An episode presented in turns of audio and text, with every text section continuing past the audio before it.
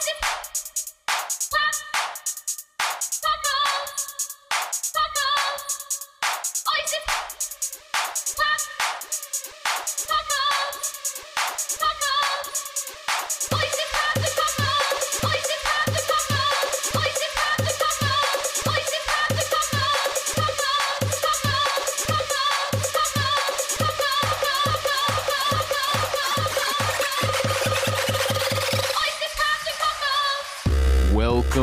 for another helping of oysters, clams, and cockles presented by Bolen Media. Please respect and enjoy the podcast. I am Brother Ross here with Brother Barrett, and we will be here as we always have been.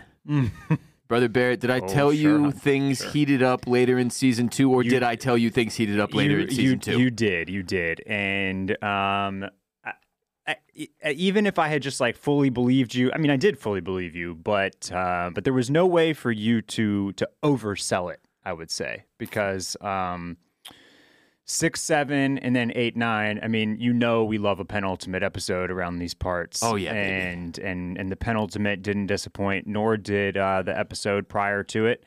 Uh, and we we are just we're on a you know this this ship it's it's it's taken off straight for the sun and it hasn't slowed down yet.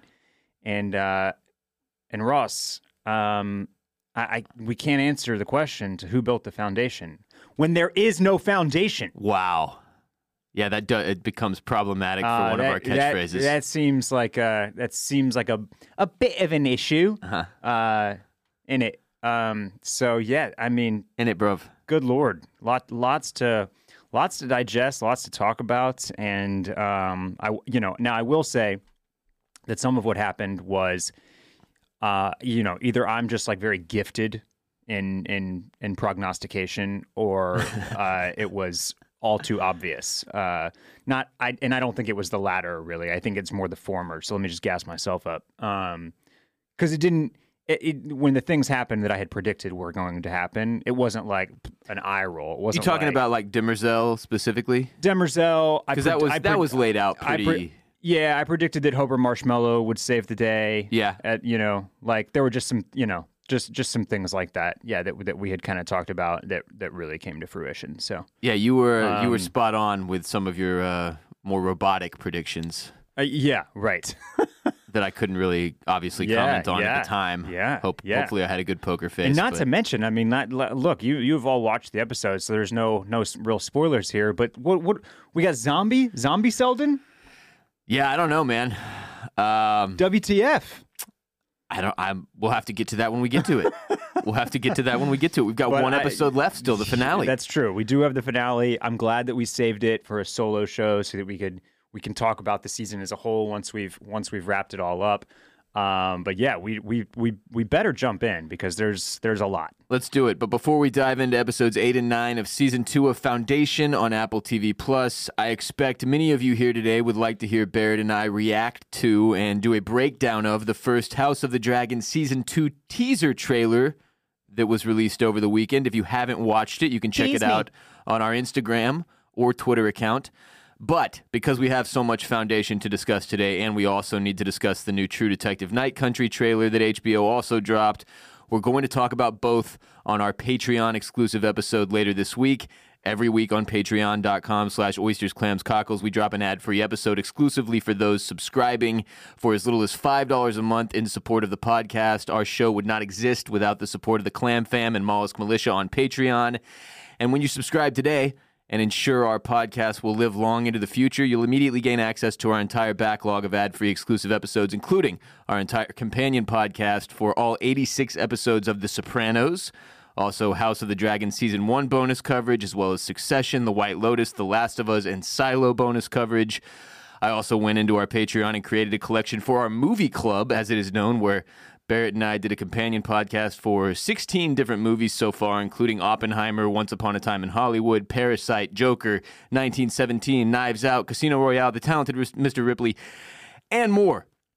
So go to patreon.com slash oysters, clams, cockles today and join over 1,000 other listeners in support of our show to hear us discuss the new House of the Dragon teaser trailer later this week, as well as obviously more of Foundation Season 2, Episodes 8 and 9. There's a uh, there's a lot you're excited for, but but the people probably don't know that top of your list is the Joker sequel starring uh, Lady Gaga. That's, Oh, yeah. Yeah, you oh, just- sure. Off mic, you just can't stop talking. That's about true. It, so I bring yeah. it up constantly. Yeah, yeah. Yeah. All right, so let's jump into episode eight, season two, episode eight, Foundation, titled The Last Empress, where Brother Day, I'm going to kind of do this out of order, all right? Yeah, because, yeah. Because I think it makes sense. Brother Yeah. Day announces a publicly broadcast execution of Polly Verisof and Brother Constant. And during the broadcast, Day attempts to tie Foundation to the terrorists who killed 100 million people in the destruction of the Star Bridge. And uh, the execution itself is taking place on the anniversary of that bombing. So he's really saying, like, these Foundation people, we gave them the gift of exile instead of killing them, right? Instead of ki- killing Hari Seldon and his followers, we we put them out there. We were trying to be nice, and what did they do? They went and teamed up with the terrorists who killed hundred million of us. Yeah, yeah. And uh, And I, I would I'd just like to to to throw in here that one of the questions that's still out there floating in the wind is that I don't think we actually know who was responsible for the that for that terrorist attack for the implosion of the Star Bridge.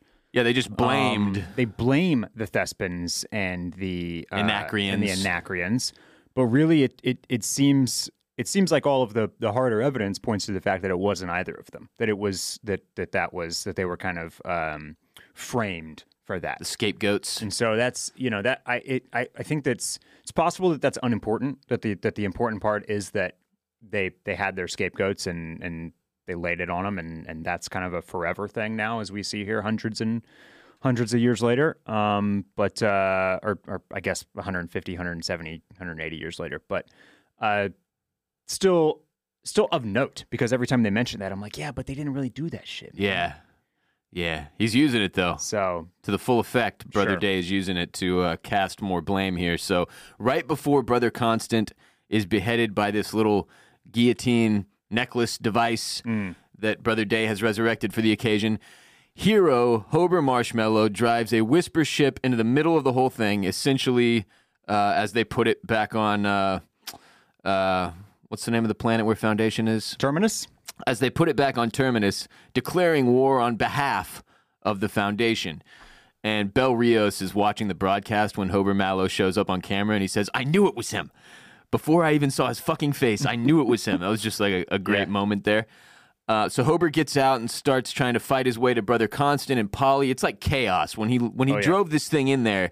Knocked everybody everywhere. Mm-hmm. He turned all the guards into like idiotic uh, James Bond henchmen or like stormtroopers. they're they're just like, where is he? I, I can't see him. I'm like, well, we can see him pretty plainly. Yeah, yeah. Well, we don't Um, have on those those helmets, you know. Yeah, it They makes have it the, re- tough. the real dark shields. It's like you can't see shit in those. Yeah, they those guys those guys were utterly utterly useless Yeah, up there. yeah. Um so he's trying to fight his way to Constant and Polly, and then Becky, the dog monster, also participates and almost kills Brother Day. Huge moment there. Mm-hmm, and another great one from Lee Pace, just uh, showing you like the different sides of Brother Day. And he, he lets out like this shriek, like, ah! Yeah, When, yeah, yeah. when, that, and when Becky bites into him and chunks him almost off of the uh, massive platform that they're Yeah. on. Unfortunately, Becky ends up being shot and falling off the roof of the palace. Yeah, and that was, you know, I, ne- I never like to see a pet go. Huge Um, bummer. But also, uh, you know, much like I take issue with, um, sorry guys, it's going to take me a minute to get the names, the the the the hot D names back in my head. Oh, yeah. But much as I took issue with what's her face not, you know, and her dragon not just lighting everybody on fire in the uh in on in the the presentation there. You know the scene I'm talking about. Yeah, I everybody, do. everybody knows. I do. The queen uh, who never was or whatever. Yes, yes, the queen who never was, right? Right. In in Red Maven or whatever her dragon's name is. Uh Rhaenys. Rhaenys. Okay, I was going to say Rhaenys, but I didn't think that that was right and I didn't I I'd, I would have you know, didn't want to be wrong. Sure. there. Yeah, well. Uh, anyway, Becky, you can't just like reach out one of those stems and just Oh, like yeah. grab him on the way uh, as you fall down too, Right? Pull him with you. you know, because she kind of like staggers. She she she's like, Wah! Do the old Gandalf thing where he where he you know that that that monster uh, demon that he has to fight whips whips him on the leg and Uh-huh. Yeah. pulls him down with him. Yeah. But no, no, uh, it it wasn't to be. Becky is stunned. she can't uh, she can't kill two birds with with one stone. And um, R.I.P. Becky. R.I.P. Becky. Yeah, She gone. she gone. Uh, Hober Mallow is able to get Constant onto his ship, and they escape, at least for the time being. But they're unable to save Polly, who is left behind. And they really built this scene well. Like when they've got uh, Polly and Constant out there. You, I mean, like my first watch, I was like, oh, they, they're. This is it. They're done. I mean, Mhm, we all mhm, mhm. assumed based on the last couple weeks that they were in a really, really bad spot here. Yep. And it looked like this is something that Brother Day was going to be able to go through with. Um, and they had us watching the broadcast too, so that you know we could see the people on Terminus's reaction. Her two dads, Brother Constant's dads, were both like it's super bummed. Everybody's like saying that prayer together. We feel really confident in the two dads thing. We're like positive that Yeah, 100%. It's two dads. Yeah, yeah. those All are her dads, Okay. Or they were. Um, R.I.P. To everybody Yeah. in this episode, but. Yeah, so Polly gets left behind, and then Hober Mallow and Brother Constant uh, arrive at Terminus, and uh, they're captured by Bel Riose. But first, they get naked They get freaky and naughty together. Yeah. Yeah, which which was also mailed in. Like if you didn't know those two were going to have some kind of a romantic relationship at this point, Yeah, yeah, um, yeah. they they made sure you know now. right. Um, I like the way that scene unfolded. It was like one of those things where they had completely different approaches to it. The Mhm. two the two people in, engaging in the sexual intercourse, Barrett, Right, right. and it made for some humor. Coitus. hmm Coitus. it made for some some humorous dialogue. Yeah. um, but at the same time, pretty heartfelt. You know, you you like these two characters Of course, of course, of course you do. and uh, but yeah, they end up getting captured by Bel Riose anyway. So um, somewhere in the mix here, Glawen, who is Bel Riose' husband, Mhm. that remember he thought was dead for six years, he tells Riose that. Hober Mallow proved that empire can be touched. So he's just continuing Glawen to push this idea of rebellion, right, onto Bel Riose, who is, of course, the Emperor's top and like best, most powerful general. Mhm. Um, By request of Demerzel. which is just something important to keep in your mind for later in our discussion today. But yes, yeah, of course, because Demerzel is pulling all the strings here. Mhm. Uh, Brother Day, obviously, pretty pissed off about this attack by Hober Mallow and the execution gone wrong. So he decides he's going to go to Terminus himself to take on Foundation, to reclaim the technology that has allowed them to be a thorn in his side. And he's going to take Polly Verisof with him. And then, like, on the way there, Polly and Brother Day have this very poignant conversation about how they're both just following the wishes of dead men. Like Polly is following Hari Seldon, Day is following Cleon the First, and this is something that comes up uh, repeatedly over these two episodes, kind of just giving us a weird parallel to the way all religions function. Right? Mhm. You're, you're you're you're following the wishes of someone who has long passed, um, most of the time.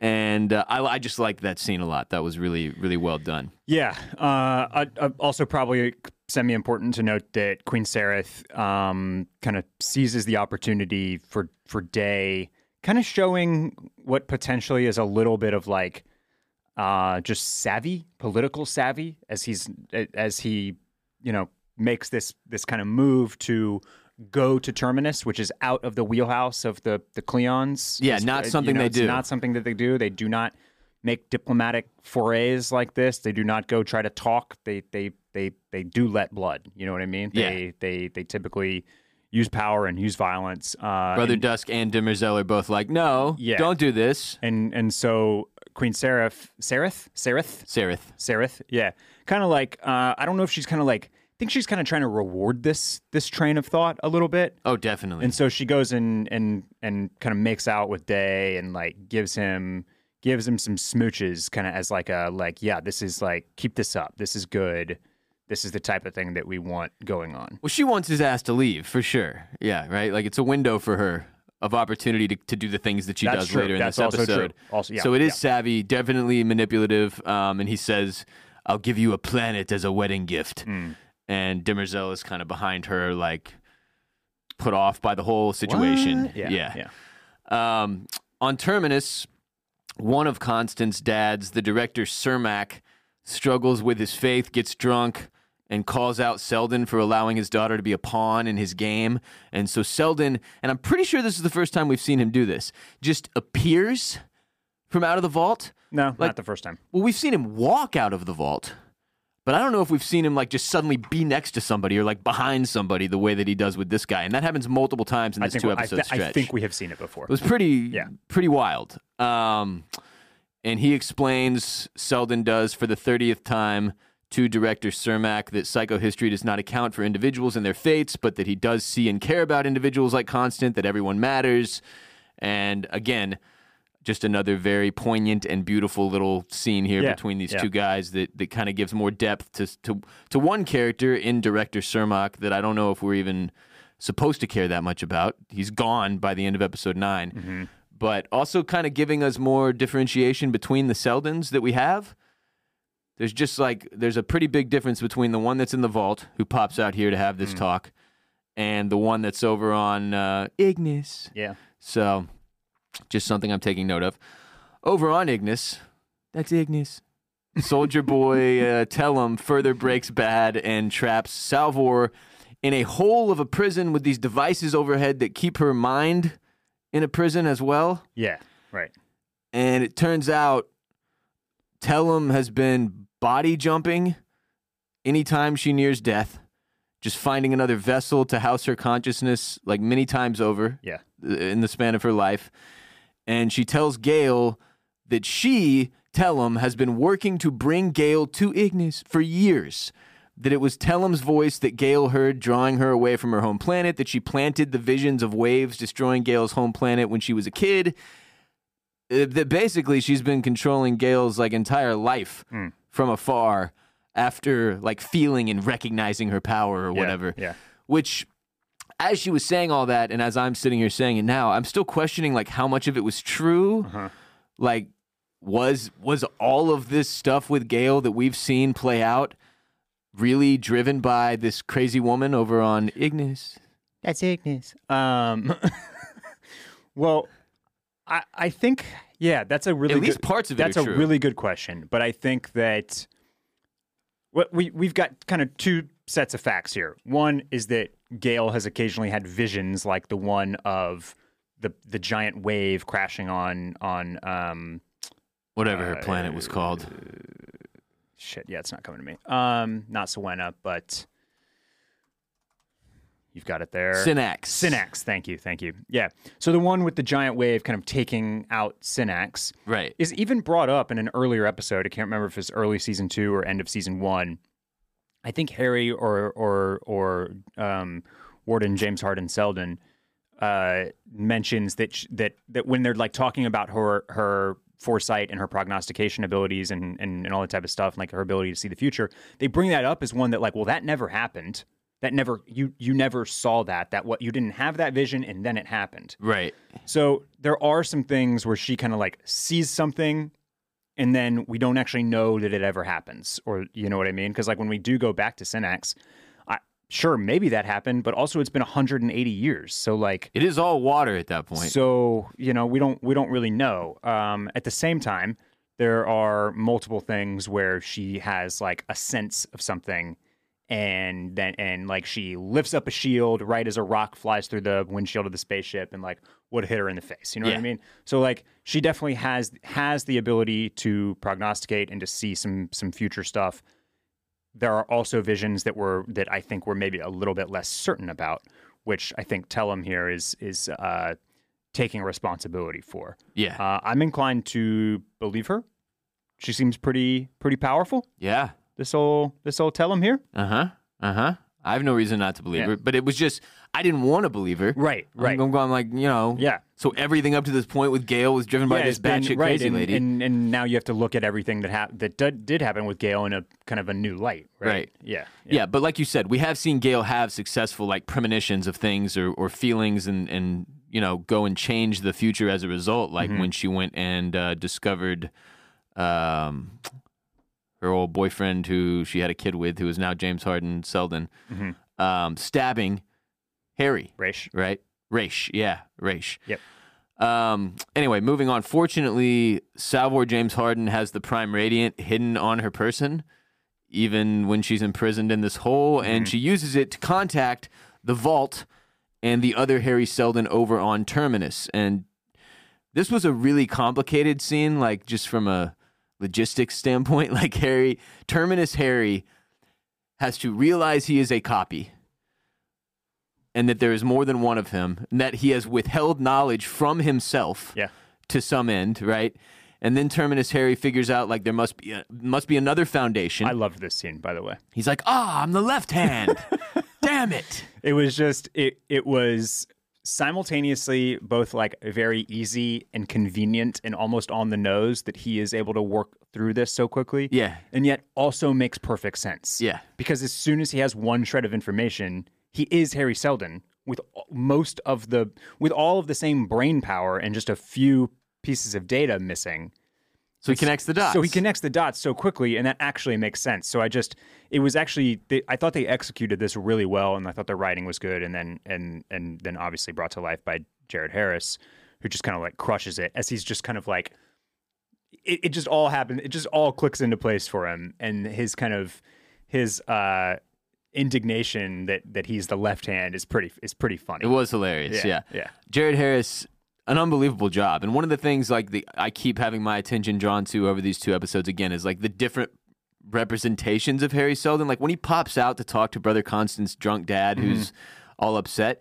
He's in like a sleek black Yeah, this the, yeah Vault Vault Sel- Seldon has taken to wearing like an all black suit. like he looks like a god kind of, right? Like like uh the way they present like Morgan Freeman in those Jim Carrey yeah, movies. right, right. And then you'll see him in other scenes where he's like discombobulated and wild-eyed and like he just like it's he's really good at putting on these different faces. So um anyway, yes, watching Terminus Hari have all the wheels turn is is really really fun. And Seldon or Salvor ends up telling Hari everything about what's happening on Ignis, right? And she tells Hari about Hober Mallow, Ignis. which it turns out is what causes Terminus Hari to call for the Foundation to bring him Hober Mallow. Yeah, so this this throws a bit of a curveball at us because it's it's affecting the timeline in a way that we did not totally realize was We had no idea. it skew it skews us from what we previously th- thought was the was like this very linear storytelling. like Because everything that we're watching is yeah, happening it's kind at of once. happening at the same time or in succession. Um, you Yeah. know, kind of how it's shown, and now we know that it's not. And so that that's that's again going to take like some computing to like maybe put the pieces back together in a different in a different arrangement.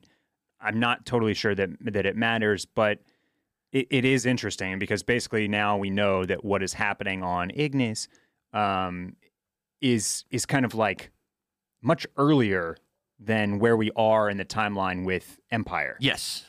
Yeah. So, um, and Yeah, because we see Hari not, not, right by, not by a long, mar- not by a big margin, you know, but like maybe months, right? something like Something that. like that.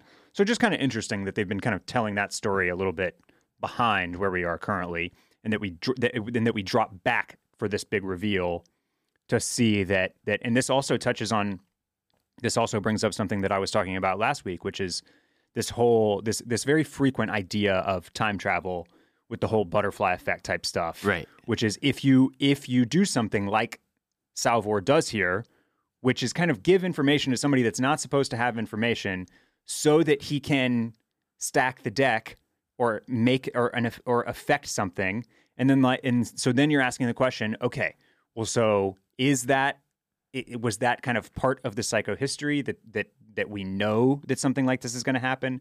And this is all just as it was fated to be, or are you actually changing things? Right. which could then change everything else. Right. You know, and so it's it's kind of chicken or egg. It's a paradox. It's a it's it's kind of a classic time travel trope, I would say. As but, you- but here it is, right here. We've got one where Salvor goes in and like they're not really supposed to do this. She's not supposed to tell him that he that he's not supposed to know about the potential second foundation, right? Re, uh, first Hari, Hari one said that Right. That it's important that the first foundation doesn't know. And so it does does this whole does the Hober Mallow thing, and I'm going to jump jump ahead a little bit, but does this little tidbit from Salvor create this this void that we're left with at the end of episode nine, where there's no foundation and there's not a there's there, there's no at the moment it, it's looking pretty bleak for any for any foundation. So yeah, this was a big, uh, this is kind of a big deal. big moment, Right? here. Yeah. really big moment here. And the question we were asking last week, and it may have been on Patreon, was kind of like, so do does something that these people do create this mule character that's Right. going to end up being a huge problem in the future? Yep. And with the way things unfold in these two episodes, just to throw it out quickly, we don't have to discuss it right now, but like it did occur to me, oh, I'm I'm betting the mule is one of these mentalics on this planet Hmm. that's like left behind after we deal with Soldier Boy Tellem. Could be. So yeah, this is a big, big moment in terms of like uh, the time travel stuff and the sci-fi stuff, and just a really cool reveal Yeah. that everything we've been seeing on Ignis is happening earlier in the story's timeline than what we've been seeing happen on Trantor. Right. Big twist. Uh, Brother Dusk ends up finding Rue sneaking into Demerzel's chambers, okay? And this is like the, the meatiest part of the episode for me.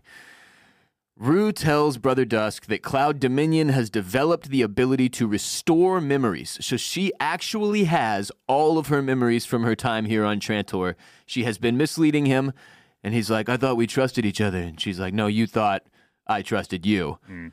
And uh, she asks Brother Dusk about how Demerzel came to serve Empire. And all Brother Dusk can say is she will always be here as she always has been. And it's a weird moment at first when you're watching this scene unfold because you're like, well, that was a weird line. And then he says it again.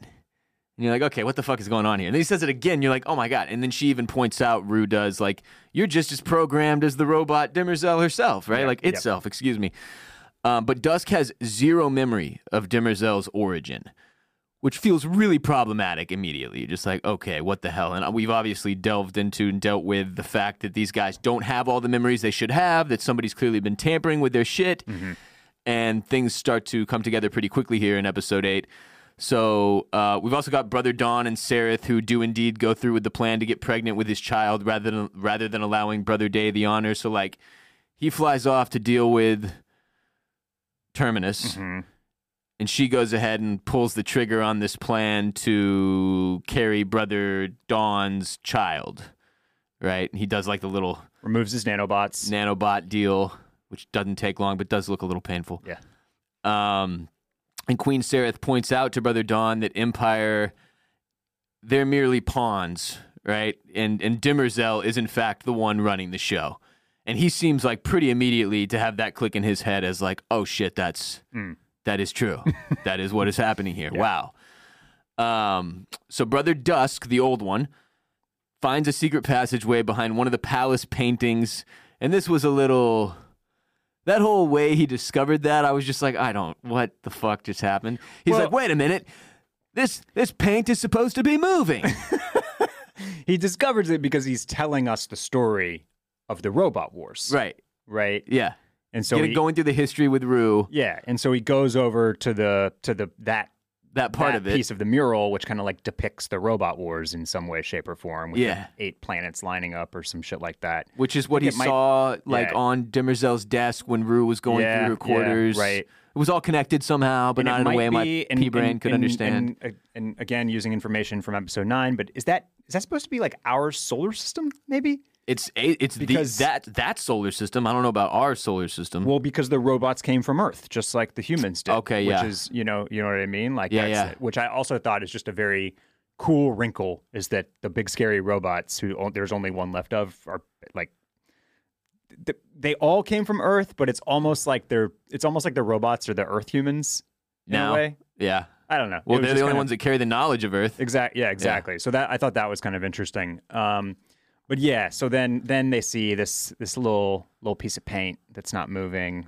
and uh, next thing you know, we're in the secret passage. Somehow, fucking unlocks a massive secret portal, uh, which we do deal with more in episode nine. But like, just to make sure we are clear on what Barrett just said, Brother Dusk explains to Rue and all of us watching the history of robots, their relationship to humans, how it all went wrong, that robots once served humanity, humans were cruel to them, robots came to understand their station, they wanted personhood recognized, and then when it was not, they resorted to violence. So a robot broke the first law and murdered Emperor Benephos, which started a war between not only robot and human, but also But robot, and robot. robot.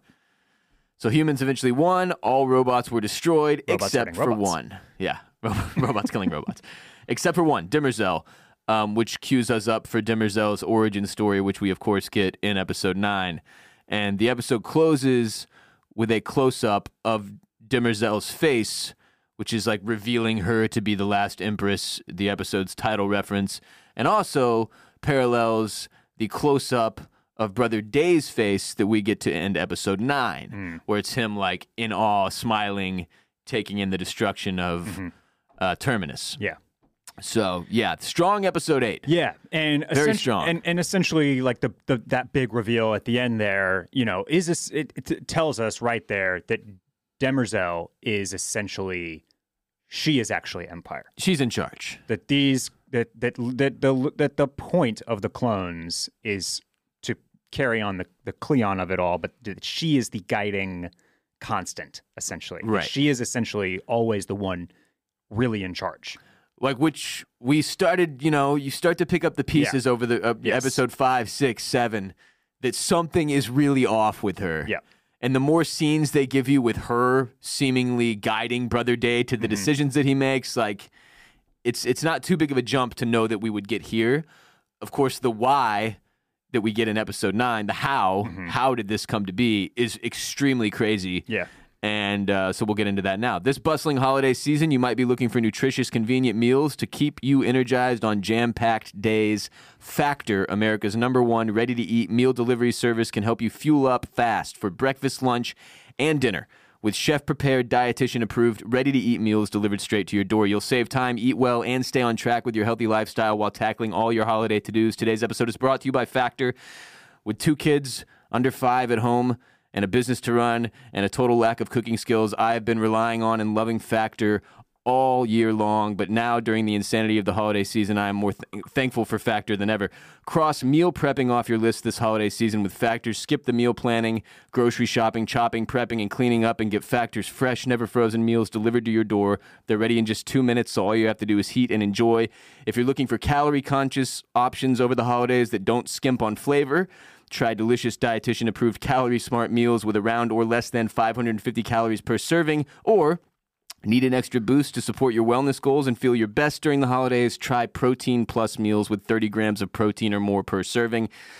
With Factor, you can rest assured you're making a sustainable choice. They offset 100% of their delivery emissions, source 100% renewable electricity for their production sites and offices, and feature sustainably sourced seafood in their meals. This December, get Factor and enjoy eating well without the hassle. Simply choose your meals and enjoy fresh, flavor packed meals delivered to your door ready in just two minutes. No prep, no mess. Head to factormeals.com slash OCC50 and use code OCC50 to get 50% off. That's code OCC50 at factormeals.com slash OCC50 to get 50% off.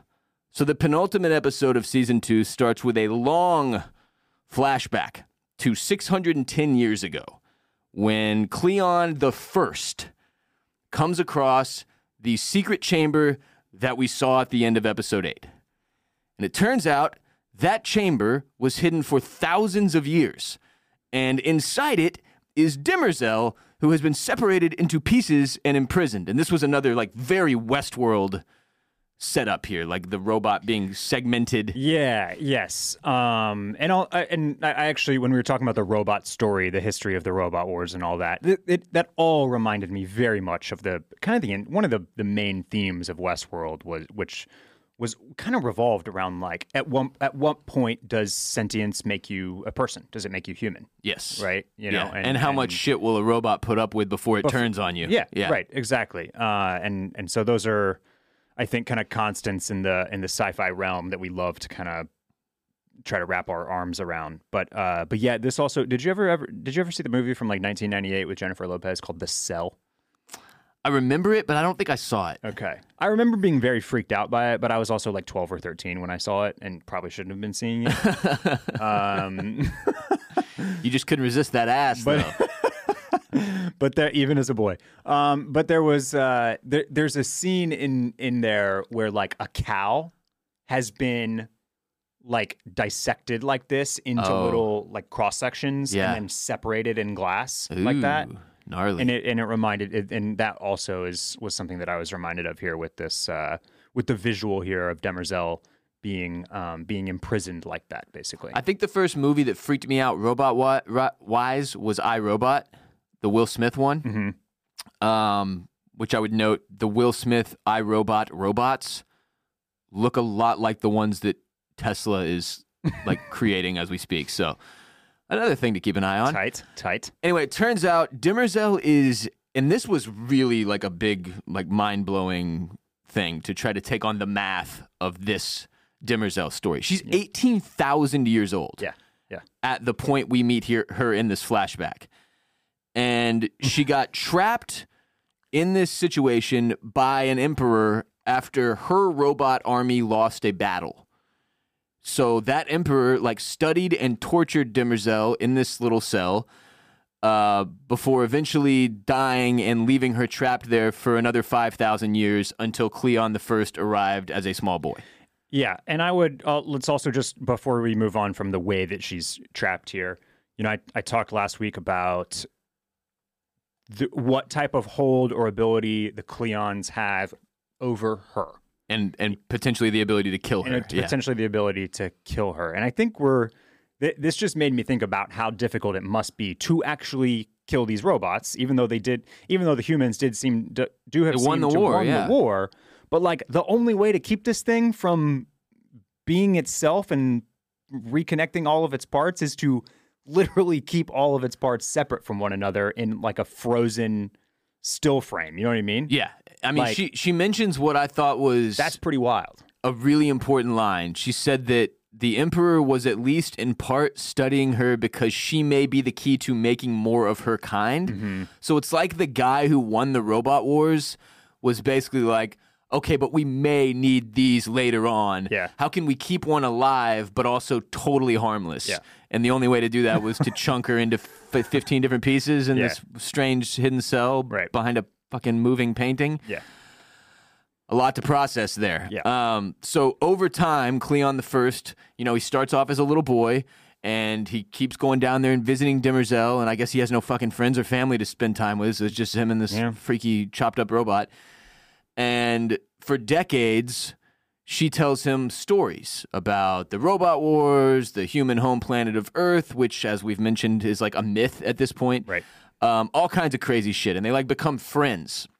And eventually, when he rolls in as looking like what we now know as Brother Day, she's she sees a window to manipulate Cleon the First, and she starts getting really erotic with her storytelling. Starts telling him all the sexy stories. yeah, she's basically feeding him like verbal porn and, and- until he's so horny for robots that he can't take it anymore, um, which was was hilarious and also kind of sad, just Yeah, like for him.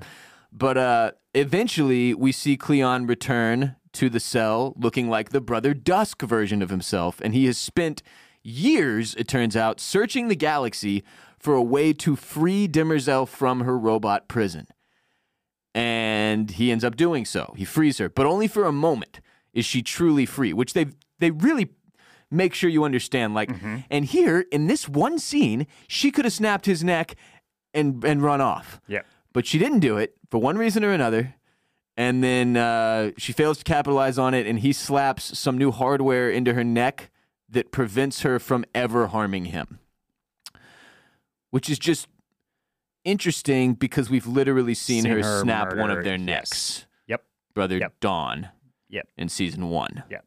So I'm not sure exactly Don't- how that, works. Right. We do have to reconcile that. And uh, maybe we'll get a little bit more information about what she can and cannot do in the finale. The the on- the only thing that I can think of is that maybe at any one point with the programming, the one that she cannot hurt is Day. Maybe. Maybe. and maybe yeah. she can maybe she can hurt the other two if it serves the empire or something like that but i'm st- you're still kind of having to like write that out yourself and kind of jump through a hoop to get there Yeah. so it, it yes it's strange i'm sure everybody thought about that well like we've literally seen her kill a cleon so Yeah. uh yeah not sure what that's about but but yeah i'm, I'm kind of waiting for for the explanation there but, yeah. At uh, least at this yeah. initial point, we are told she can harm other people, but not Empire, right? Not Cleon the First and she like essentially is his slave now, and he does seem to love her in some sick way. Oh yeah, yeah, for sure. And so Cleon the First tells Demerzel all about his plans to create the genetic dynasty that we now know and love, telling her that she will, by all rights, serve as Empire herself, basically, that she's going to be like the protector and mother, secretly running the Empire through all these clones uh, as his like one real heir, right? Like she's Cleon the First heir, essentially, and also permanent prisoner. Yeah. Um, so all along, according to this flashback, obviously, everything that we have seen unfold on this show has been Demerzel actually running things Pulling through strings, these clone dudes. manipulating them, pushing them, guiding them. Yes, yes. So The strong hand behind their back. yeah, You know? and like we're seeing all this unfold in this flashback visually, and isn't it the hologram of Cleon the First that's explaining the story to Brother Dusk and Rue in present day? Yeah. Right? Yep. And when he's done telling the story, he's like, and now yous can't leave. And just like, now you're trapped. now they're you're imprisoned trapped, where yeah. she was once imprisoned. Yeah, right? and I, I think you know we, we kind of commented earlier on the in- on in the season how kind of out of nowhere it was that like oh Cleon the First his memory is still intact and still exists. You can go in interact way, with and you this can go cat, interact yeah. with him, and it was kind of like down here in the dungeon, it, it, kind of a pulling the curtain back and oh here's here's Oz right like Right. kind of type of thing Definitely. like it just i think it spoke to and maybe uh lent the possibility of that like his memory is more fully intact than we actually even know and that that that even it's he still has a relationship with demerzel i think Yeah. the og cleon Yeah. I think the OG. this, through through this intact memory basically I think the OG Cleon, like they touch on at one point, they're like, you're not allowed to have like artificially intelligent, you know, like legacy or Mm, whatever. that's right, that's right. Well, it seems like that's exactly what he has. Okay, Like, well- because this well- is him down there, not in some pre-programmed response thing. Like Right. he's full on telling a story to these two slapdicks and then locking them in there. But but that is a good note because then I, I was saying that out loud and I was like, okay, well, why what then why isn't he more prominent? If he wanted to be the the showrunner forever, essentially, like why didn't he just like wouldn't there be a way to have his memory kind of exist in perpetuity as well? right. And maybe that's maybe you just answered it is because it's not you're not actually allowed to like have this artificial intelligence legacy. I mean, I think that's part of it. I also think he is running things Yeah, in perpetuity. He's running them through Demerzel. yeah. But and maybe this answers our other question. Like, Right. Can he kind of re- can he program her still? like basically? Demerzel can't kill him. Yeah. She can kill any of these clone fuckers, Maybe but so. she can't Maybe kill so. him. Yeah. I also love what the show is doing. Like the depth of this entire conversation eh, that Foundation is bringing to light here gets so much crazier over this three episode stretch here at the end, where like now you've got. You've got multiple hologram deities like running the show in different places Yeah, between yeah. like Hari and Cleon the First down here. You've got Demerzel as a fucking robot. There are multiple Haris, it turns out. By the way, one of the Haris has a body that he was given by the ghost of a mathematician on some fucking random planet. Like it is absolute chaos. Yeah, yeah. And it is ghosts pulling the strings everywhere. Right? Like people who aren't even alive anymore are running the show. Well, and that ha- I mean that you got to think that that's an intentional message of the show. Definitely. Yeah. Yeah. Um, so anyway, that's what we, that's That- what we've that- got that going we on down essentially there. abide by we abide by societal rules and regulations set forth for us by the ghosts of dead men who who no longer no longer exist, and you can relate that to religion, or you can relate that to the founding fathers of the U.S. Constitution. Right? Yep. There's like a million different ways you can go with that. That we just kind of like blindly follow what was given to us by people that haven't been here for hundreds of years. Yeah. Yeah. It's wild. Yeah. So brother Day, for just just to reflect, the scenes there at the beginning of this episode, the flashback, watching present day Dusk and Rue get locked in that room, this was powerful shit. Like I was like, holy fuck. Unreal. Now to leave that situation. Brother Day arrives on Terminus and he finds that the Church of Scientism is actually an armory creating personal auras which the foundation has just like been handing out like hotcakes to their to their allies just like you get an aura you get an aura like oprah um Yeah. Okay. t- talk to me about this this whole scene. Yeah. Day feels some type of pull to the church, or Right. or notices it, or it's given him a he thinks it's sus. Basically. They got a heat reading on it. Okay, So they alright. they were like, oh, clearly some shit is going on in Okay. there. And so he goes down there with, um, let's say, not the absolute worst intentions, um, Right. not good ones either. But but he goes down there and essentially is like, I- I'm going to let y'all surrender and accept whatever terms we give you, and I won't explode your planet, basically. Yeah. Yeah. And then he goes into this church, which is a bunch of science people making stuff, and it kind of looks bombish. There's like, like I for sure, I I thought Poly Verisof when he picks up that thing and like puts the iron in it. He's like, and the the the not the warden, but the presidente or whatever. He's like, I've got iron. The director. The director. yeah, yeah. those are really suspicious. Like, I they thought all they start were I- engaging in the yes. act. and everybody's kind of like giving like these little furtive glances to each other. And I was like, are they about to explode a bomb? Are they going to They're just gonna blow this blow this guy up? yeah, suicide, to kill this dude. to kill to kill Day. Yeah. yeah. Um, and then like the thing, he's like alchemy, big whoop or whatever. Right. Didn't understand that. Didn't I didn't know what was significant to anybody, to either party, to either side, Yeah. on the fact that they can turn iron into gold.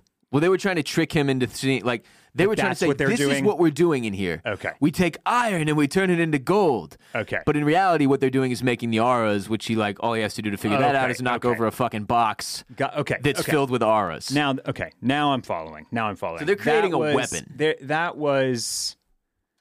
They, they were trying to fake it. That that's what Yes. they're doing in there is turning iron into gold. So when like when the director jumps in and he's like, "I've got iron," I was also like, "What the fuck is he acting like that for?" and that lady's like chanting in the background. You're like, Uh-huh. "Okay, that was everyone in there jumping in and joining in to the To the the, ruse. to the ruse, Yeah. the show Okay. that Poly puts on, right?" okay. All right. And they all know about this show because it's the show they Mm-hmm. put on on other planets to convince people to join the Foundation. Okay. And in reality, all they're doing is making these auras and potentially other armory type But I think the They're most important weapons. thing is the auras because only the Emperor is supposed to have those. If you've got an aura, you're, you're hard to hurt. you're really tough to kill. Yeah, And an army of people wearing auras would be extremely problematic for Empire. So Okay. yeah, it does seem like that's the whole so plan. that's what inflames him so yes, he Yeah. flips the fuck out Okay. once he realizes like, holy shit what they're doing. Yeah.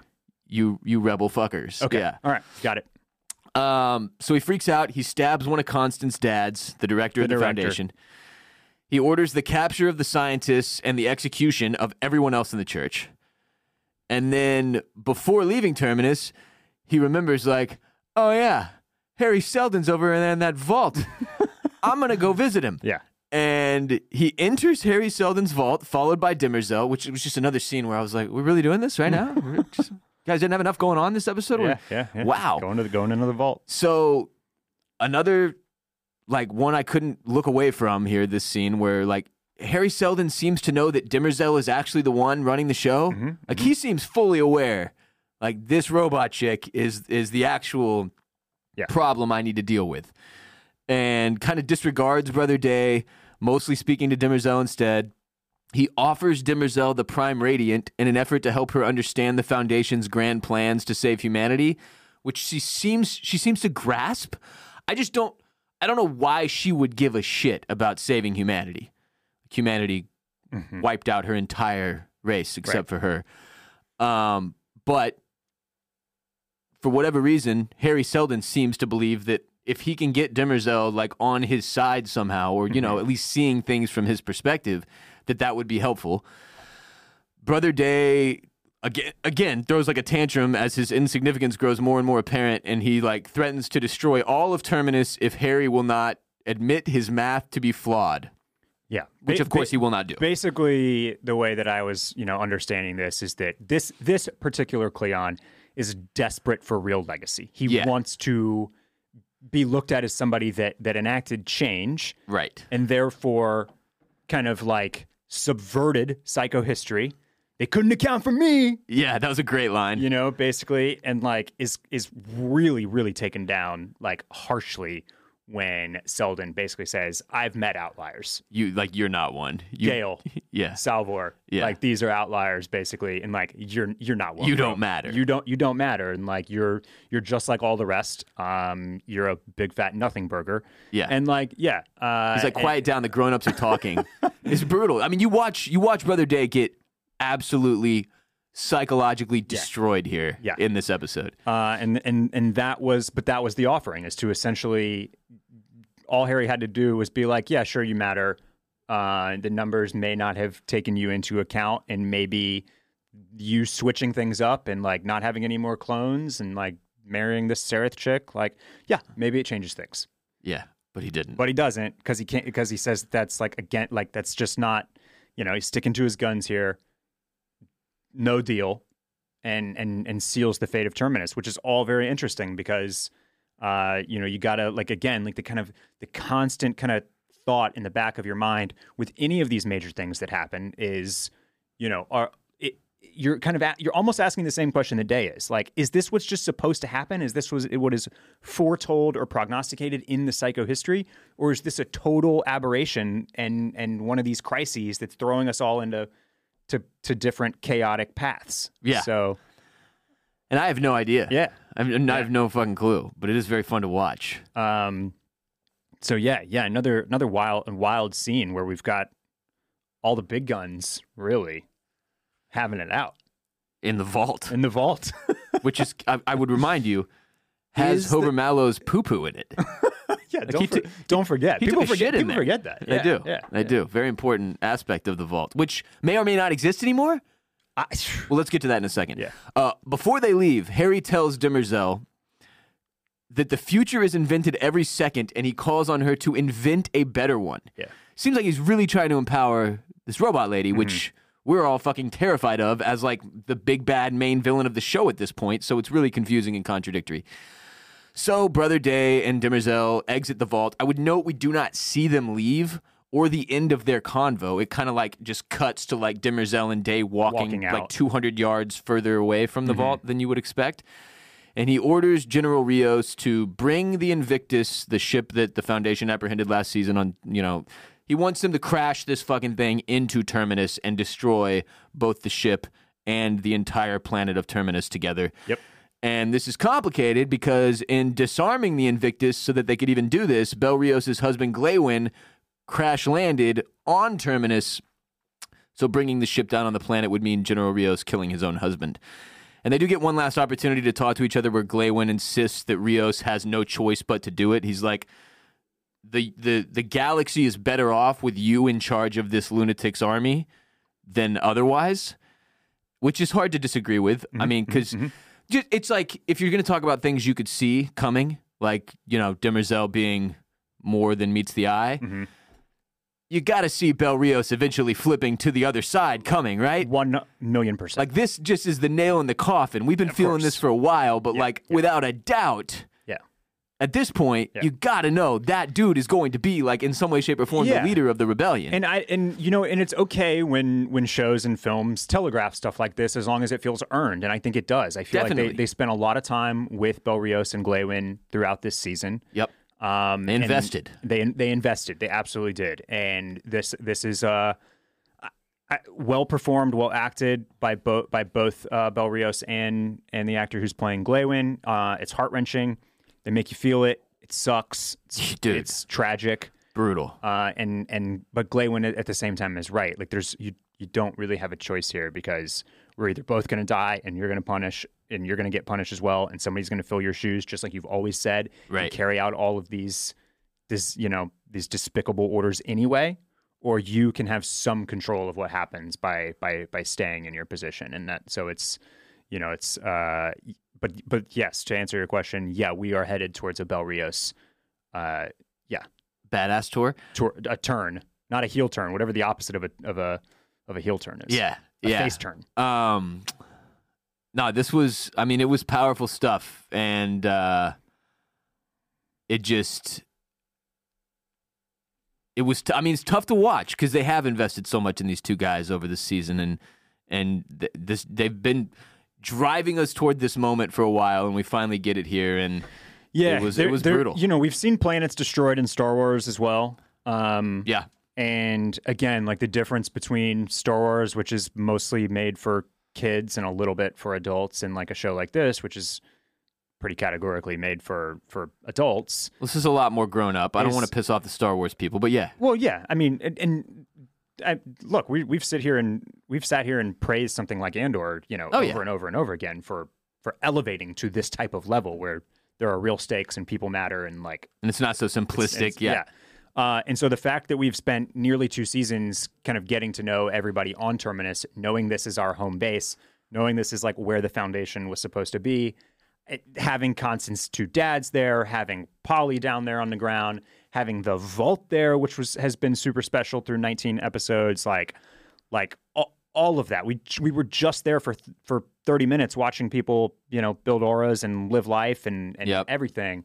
And then to watch this essentially you know, three mile long nuclear bomb like drop into the planet, experience a singularity, and implode the entire thing is like very, very. It's fucked up. It's it that that was that that was a tough watch. Yeah. you know, I mean, like for for things that fall outside of the realm of just like straight up murder and gore and like you know gratuitous stuff like that.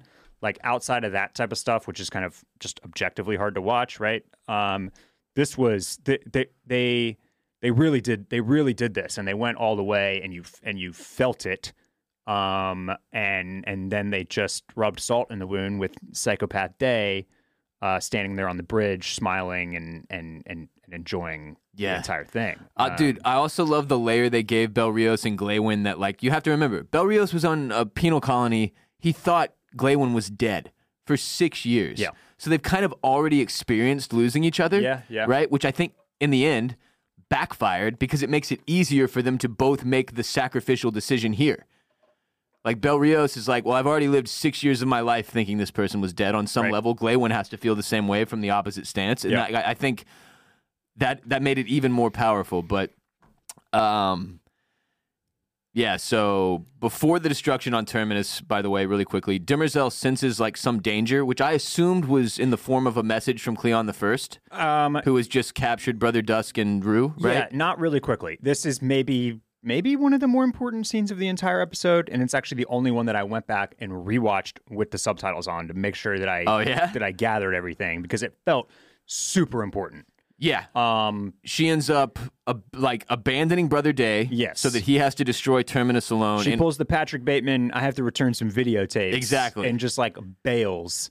But, not, she- but, not before, she bails, she completely dismantles just his cook- psyche. Cooks this dude. Yeah. Yeah, she's uh, she tells him that she only instigated a sexual relationship with him in an effort to manipulate him into making the right choices because he was a dingbat. Yeah. Like somebody needed to try to get you to do shit not so poorly. To got yeah to got yeah she had apparently she kind of makes like an absentee father excuse Yeah. you know or absentee parent she's like uh the, both parents can be absentees um and she's like you know I had to do this a lot when you were young and it's my fault and I let you kind of like go off the the beaten path and she she says you're uncertain in in mind and morals Yeah. right you have uncertainty She's basically like and you're a piece of shit. and I and but I don't know what that means. Does that mean he doesn't have conviction either way, or his morals are shit, or or what? I think he's just You know what I mean? like to her, he's worthless. And so the the she initiated this sexual relationship to try to gain more, you know, more more hand, Yeah. uh, and and that didn't work. And then she tells him that he's a lost cause. He's never going to change. Go do your thing. Uh, I got I got to get back to Trantor and deal with some shit. Which you, I, which I, I was just thinking while we've been having this discussion right here and now, was thinking about what that could have been. Your thought is a good one that she's like mentally triggered by a communication from Cleon, but I also was like, she's watching him make this decision, and which I think she decidedly thinks is the wrong one, Right. right? No, definitely thinks it's the wrong one. Is she now racing back to uh, kill Queen Sareth? Is is what I'm wondering. It's another option. So that, that's another thing that popped in my mind. It's like, oh wait, okay, is she now just like, okay, now I got to do what I got to do. Enough is enough. yeah. Uh, because that's you know that's another question that we've had is why has she kind of been Putting up with all this shit. humoring Yeah, sure. humoring this this end of the Cleonic dynasty? She also calls Brother Day a sperm being led around by his tail and that he's mistaking random motion for complexity. Yeah. I thought the s- the spiel she hits him with was almost like like I'm I'm done with you. Yeah. Like you don't provide me with any value. So the other thing that popped into my head here when she's like, I gotta go return some videotapes, peace. She doesn't want anything to do with this. He is basically dead to her. There there's more of him. Like, is she just like, fuck this one, I'm on to the next one. I'll try to do the next brother day better. Like maybe I go decant another one. You know Right. what I'm Yeah, saying? So like there's yeah. a lot of options here Yeah. for why Demerzel decides to leave him so abruptly. But it did almost feel like she like went to the earpiece. Like Mm-hmm. No, she, she was does- like, yeah. what was that?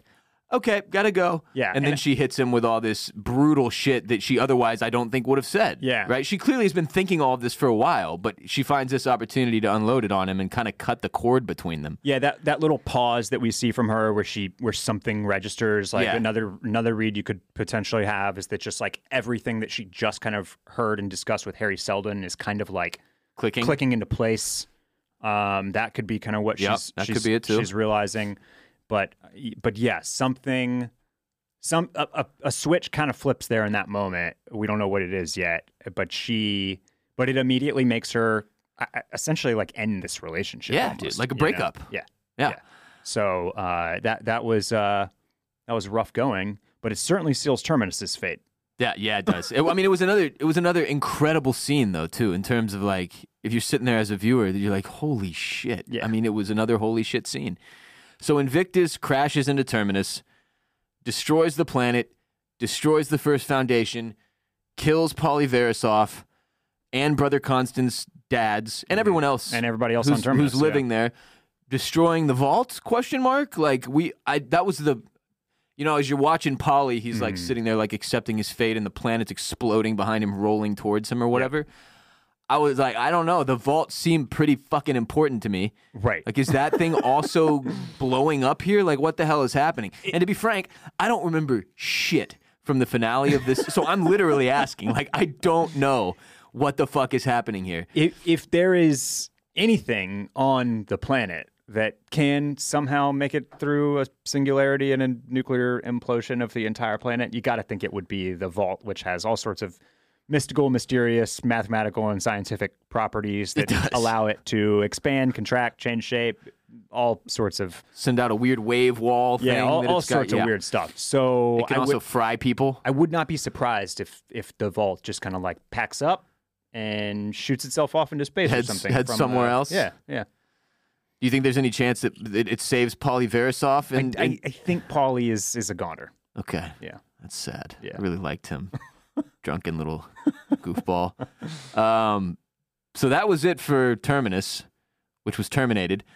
Then over on Ignis, which we haven't even touched on with No, regard to no. episode nine, because frankly, the the Terminus, or I'm sorry, the Ignis story for episode nine can be told in like three sentences. Yes. And uh, so, with the help of Terminus Hari Seldon, Salvor James Harden is able to escape her physical and mental prison and stop Soldier Boy Tellem from body jumping into Gaal in what was a pretty rudimentary little fucking cult, uh, you know, Yeah, real old school.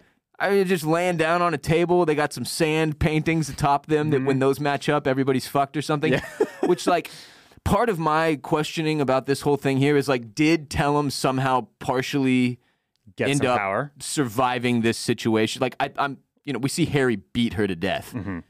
But did she somehow maybe get into Gaal's mind a little bit? Because we did see their the pictures above them did end up matching, Right. And a, like, cou- a couple of times, I think. there's at least a few Because- seconds there where she could have uh, Well, they're- accomplished they're, they're- something. They're, going through the the chant, basically, right? The ritual, and it's Yeah, yeah, like. yeah. Now open your eyes so that I can have your sight, and it's like dun dun dun dun dun dun dun dun, and then like the pictures match up. And Yeah. it's like transfer. You know, the file the file is in Tellem. Um, yeah, and, then, she's controlling Gaal for a few seconds Yeah, there yeah, too, where Gaal's And like fighting off Salvor because then- this lady's in charge. Yeah, and they go through that, and it's like it gives her sight, and now I have your health, and now I have your Your body. your your your your, your hearing, and then your bot, and then like the body's the last one, I think. Yeah. that like doesn't quite all the way go through, but yeah, she's existing in there, and um, fortunately, all it takes to re- to remove the um you know the the demon, as it were, from Gaal's body to exorcise the is, demon. wa- is one hard pimp slap. Yeah. One hard pimp slap to the face. That's Ignis. um, so a long escape scene ensues here, and the body inhabiting Hari Seldon, the one that has a body, right, that we believed to be drowned, right, shows up and and beats Tellem to death in a very violent bludgeoning scene. Yeah, this all this all gets, saves the day? This all gets super tense and actiony. Salvor, uh, you know, has to se- sends Gaal into the to the beggar, but then has to defend. She got to redo She- that whole she's got a fight. whole battle with uh with with Hugo. That's not Hugo. right. Uh, Again. and and meanwhile, Tellem somehow gets into the beggar too because she's a mentalic with all sorts of superpowers because she just she gets all the powers from every body. Her that excuse was, "We know Um, the land really well." it's like, okay, we didn't need that line. I'll just Uh, take it for what it is. props to tell Tellem though for getting more psycho every single episode. Yeah, she was great. They really did a nice job of building her up. Uh, you know, and I know that like we've seen this before, and, and like the cult leader who's like really charismatic at first, like gets crazy more psycho every single episode. But they did a nice job, just kind of like getting a little bit more sinister every single time. Rachel House was the Rachel actress. House, there you yeah, go. She crushed it. Uh, and and yeah, Rachel House is all the or Tellem is all the way like on the warpath now. She's gonna beat the shit out of and murder everybody. Um, Salvor sort of helps, but then she like gets in the mix. She gets knocked around too, or something like that. yeah, And then out of nowhere, he also knows the land very well. he does. Is zombie Hari Seldon, apparently not drowned, um, who smashes her skull in. Yeah, yeah, Yes. yeah, with some type of bludgeoning tool. Yeah, that was it for Tellem. uh, I didn't see that coming. Like I didn't see a lot of this episode coming, and, uh, And he- and that hits- was it. And, he, and then sits down and hits us with the "I never liked her." Yeah. Which was another. you can only get away with a cheesy line like that in a super fucking badass episode of Yeah, TV. So yeah. I, wa- I was like able to write it off, but it did occur to me like we didn't need that one either. this the same way we didn't need the line from uh, Tellem about how she got there. But all in all, like this two episode stretch between eight and nine, Wild I mean, shit, this is. I'm not saying it's like the best that TV can possibly achieve, but this was great. This was great TV. It was really, really, really good. I, I, I've so I've watched two episodes of the new season of Fargo now. Um, so I think, and I think there's three out with a fourth coming middle of this week. And I know I kind of exclaimed about it on on Patreon on Thursday about how like it's the first show that's like really kind of like knocked my socks off in a few months here. And I think it's one of the, the the first episode especially is one of the best things I've I've seen on TV all year. And I think uh, like and, and so obviously I'm kind of comparing and contrasting it to this show here Foundation which which we're covering in depth and really really enjoying as well. And I think like Fargo is is is doing something really like kind of unique and interesting and maybe kind of subverting my expectations even though it's following a, a bit of a formula. Foundation is just like executing this this type of sci-fi material at an extremely high level. You know, like like and I I and and so I think maybe like the difference is that that I feel like I've seen more of this whereas Fargo feels a little newer and fresher because it's been a minute since something since they since since somebody executed on this type of storytelling really well. Yeah. Well, you and I quit on the last season because it did, wasn't good. Yeah, yeah.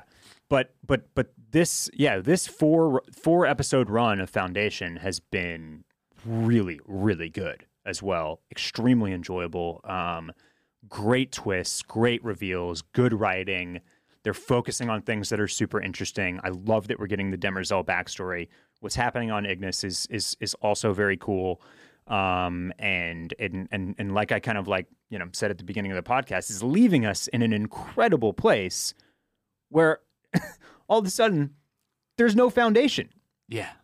which is nuts heading into the finale of season two. Not what you expected, I bet, from a show called Foundation. I thought we'd have two foundations at this point. We've We just de- lost we, de- one. we were definitely on the path. We have none towards now- two right now. foundations, and I yeah, like it, it's yeah, it's just so interesting because I because we're asking those questions about the psychohistory now and about you know. It, it, is the path changing? Is psychohistory accurate? Because Hari's plan is just kind of getting foiled at every step of the way. He thought he needed two foundations, and now to, for all of this to go correctly, Yeah. and now he has zero. And the thing that's really like messing with me rolling into the finale We watch the scene where Salvor goes to the vault and visits Vault Hari, and and he's like, "No, no, don't tell me. I'm not supposed to know stuff." All right, tell me, tell me. I can't, I can't, I can't. I need to know. Tell Yeah, me, tell me, yeah, tell me. Tell. right. Like he he delves into the space with them. Yeah. Like, and that's we've seen time and again that he's like, "Don't give me knowledge," you know, or like he's spoken about how you could accidentally alter things. He's told um, Gaal point blank, I know you want to save Salvor and keep this mule thing from happening, Mm-hmm. but that's not how it works. But then he's here working with Salvor to escape from this fucking mind prison thing so that he can go out and then showing up and. Right. And the Hari that we see beat Tellem to death is a completely different Hari than the one that she was interacting with in the vault to get out of the fucking mind prison. Like, it just, there's a lot. It's tight. There's though. a whole lot, and it is tight. This is the stretch of the I show that got me like, all right, we have to do this show because I was like, it's gotten so good. It just has. Well, It's- and I and I have a far greater understanding for why people are are more bullish on season two than they are in season Yeah. one. Because this this type of storytelling is addictive and like it gets all your wheels turning, and it's simultaneously asking a bunch of real, real, really cool questions that are that are you know very like like kind of existential, like like, Def- like the- hugely like existential. the stuff that we were talking about earlier with with with society being guided by the by the the hands of, of dead men and ghosts, um, as well as just like really cool plot questions about a story that we're now very inv- that we're now heavily invested in. So it's it's it's operating at a really high level, and uh, I, I mean, I'm has this been renewed for season three? By the way, do yeah, I'm, know? I'm pretty confident Okay, it has been. because uh, I'm going to be exceptionally disappointed if it's not. Uh, I hope that, yeah, people, we, we, I'm, I'm glad that we're being torchbearers for this show because I know, I know we've gotten people that may not have watched, that may not have, you know, cho- uh, made the choice to watch this show to watch it, and we need more of that. We need the word of mouth because I think that this show could have an even greater audience. Season three is is good. Yeah. Um, oh well, it says as of September, yet to be renewed. Season three. Okay. But I have to imagine there's no fucking way. Like Apple TV has so much money, man. There's no way they walk away from this thing while it's gaining as much momentum as it has, and while we, while we are covering it here on the greatest TV podcast in the world. Yeah. Uh, one note on Fargo season five. I have watched, I believe, three, and I think there's like one more out than I expected, or maybe they do the thing on Hulu where they show you They just show you the ah yeah, yeah, trickery. Yeah, yeah it's okay, trickery. All right, so we got another one coming Wednesday. Trickery. John Hamm with nipple rings. Uh, yeah, yeah, it was t- yeah, it was good. It was good. I liked it. It's it's great. No, also, it's- sh- shouts to Joe Keery. who's that? He's Steve from uh, Holy Stranger shit! Things. I knew I recognized that dude. yeah, That's him. with with no crazy '80s hair. Yeah, and he's yeah, doing yeah. like kind of a Minnesota accent. Is kind of like a like he's kind of a douchey badass, but maybe not that badass. Well, we've all run into a cop. exactly. That's kind of a hardo, but not that hard. It's like, come on, guy. Yeah, Right, like yeah. You, you were you just couldn't wait to become a cop when you got bullied in high school, huh? Yeah. Yes. Yeah. Per- he's perfect for that. Love. Uh. Lo- love what he's doing. Um. Yeah. That that that show is hitting hard right now too. It's very, very good. Yeah. Um, I didn't feel as strongly as you did about episode one, and when as I got through two and three, I was like, God damn, this is Fargo is back, is what I'm saying. I, I think I I responded to, to episode one so well because I'm always, you know, and I'm, I I compared it to some of the episodes in season one of True Detective. Yeah. Whenever you can make a one hour episode of television feel like the coolest movies, Yeah, I, I'm like that. Uh, two thumbs up. What an accomplishment! yeah. Because that that that the, that episode by and large didn't do a ton as far as the the It was pretty straightforward plot wise, yeah. right right. You know, But it's just enthralling. lady gets kidnapped and goes on like this crazy mission and then she's kind of a rambo and you're like what the hell is happening Yeah, what But, the fuck is this? but just uh, you know the guy having the Anton Chigurh haircut in the you know Yeah. even it, it was just all so it all just worked for me Dude. and i was like this is this is t-. and my, my palms were sweating the entire time you know it like got to me so that's it it triggered all sorts of responses and i i, I When just your fiance's feet. yeah, uh, I, my my hands, her feet. Yeah, exactly. It's exactly right. Oh, More. f- you have to go to Patreon if you want. To Yeah, if you wanna whole- understand want that all, joke. If you want all the foot talk. If you want me all the talking talk. feet. Yeah, yeah. getting real horned up. and you got to go over to patreon.com slash oysters, clams, cockles. There's also the supernatural shit is getting completely out of control. It's the last thing I'll say about Fargo. Um, Patreon.com slash oysters, clams, cockles. Later this week, Barrett and I will talk about the House of the Dragon Season 2 teaser trailer. We'll talk about True Detective Night Country's new trailer, and we will further digest and discuss Foundation Season 2 episodes 8 and 9 with hotline calls from the Mollusk Militia there on patreon.com slash oysters, clams, cockles. Join us. Don't miss it. You'll regret it for the rest of your life if you do. Support our sponsors. Today we had Factor, factormeals.com slash OCC50. Use code OCC50 to get 50% off. For more from me, Ross Bolen, listen to the Ross Bolen podcast wherever podcasts are played. For more from Barrett, follow him on social media at Barrett Dudley on Instagram is the best place. That is the where best he place. puts up all his stuff That's and his correct. stories and such.